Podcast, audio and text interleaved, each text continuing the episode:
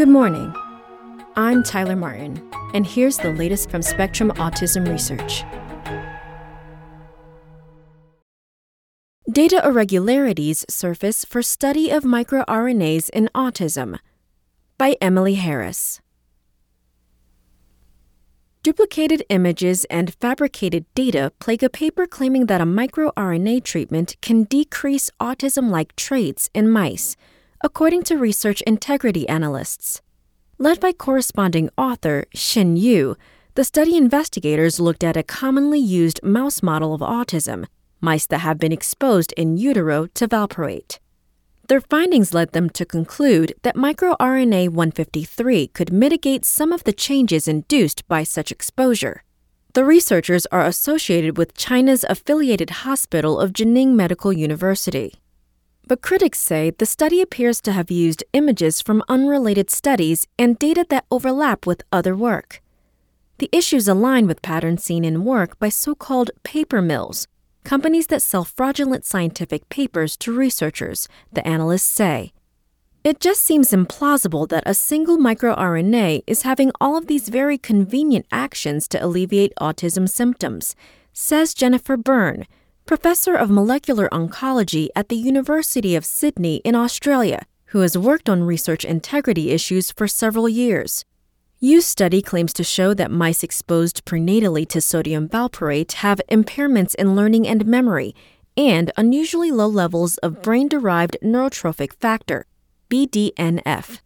Inhibiting a particular cell signaling pathway leads to an increase in the levels of microRNA 153, which in turn increases BDNF, inhibits cell death, and contributes to the proliferation of mouse hippocampal neurons grown in culture dishes, the researchers claim in their study. Yu, who has not responded to multiple requests for comment, and her colleagues concluded that microRNA 153 could be a therapy for autism. The issues first came to light in May in comments posted to the post publication review site PubPeer by an anonymous reviewer using the pseudonym Hoya camphorifolia. One of Hoya's comments pointed out that the microscopy image of hippocampal neurons presented in the paper matches one used in at least two now retracted articles by other researchers.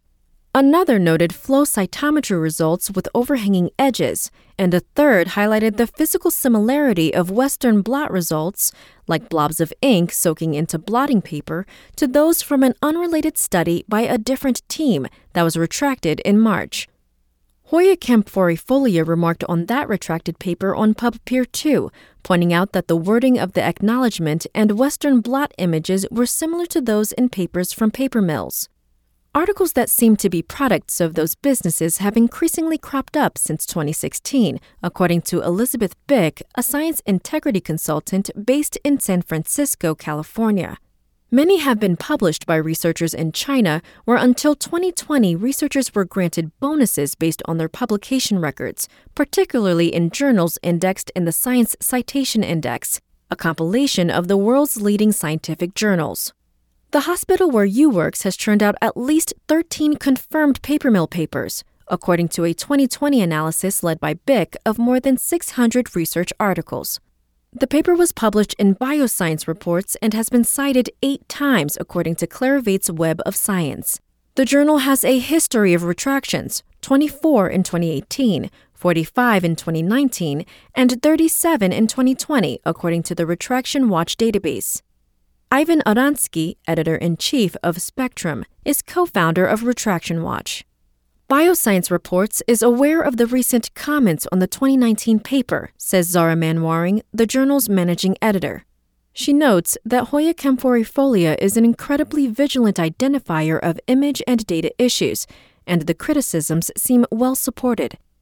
But before the journal reports the paper to its editorial board members, it plans to further investigate the study and reach out to the authors for supporting information, Manwaring says. A new editorial board led by editor in chief Wei Ping Han took over the journal in June 2020. The board has introduced more stringent requirements for authors hoping to submit their manuscripts to bioscience reports, according to Manwaring.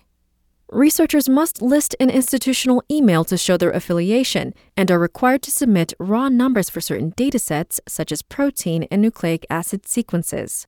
In the two years since, there have been 15 retractions. The issues raised about this autism study are part of a larger pattern in scientific research, says Nikolaos Mellios, assistant professor of neuroscience at the University of New Mexico in Albuquerque. He estimates that about 20% of the papers he reviews have incorrect or false data. I try to reject as many papers that I can prove it happens, Mellios says, but obviously there needs to be systemic change in the peer review process. For scientists struggling to replicate experiments based on false data, it is easy to get discouraged and think, oh gee, I'm just not good at this. I'm not cut out for this kind of research, Byrne says. The immediate impact is going to be on people's careers, just wasted time, wasted effort, lost productivity. Longer term, the pattern of falsification of data can translate into lost opportunities for people in search of treatments, too. You're making people put money on something and effort, and you're delaying access for a potential treatment to patients, Mellios says. Identifying papers that potentially contain fabricated data requires thinking holistically about the author's argument, Byrne says. I really look at the data and think, are these data really plausible? Plus, thinking critically about how authors claim to have used a scientific technique can tip readers and reviewers off that something in the research doesn't add up for example, Yu's team used flow cytometry, a technique that quantifies the number of cells in each phase of the cell division cycle. To make those cell cycle counts on neurons from mouse hippocampal tissue, the authors would have needed to coax those neurons to divide, something that mature neurons don't do. Hoya Camphorifolia points out in their final comment about Yu's paper posted earlier this month. Could the authors explain how they persuaded the neurons of adult mice to re enter the cell cycle and multiply in cell culture? Hoya Camphorifolia wrote. This would earn them a Nobel Prize, Hoya says. That's all for today. Check back on Monday for more content from Spectrum Autism Research or go to spectrumnews.org.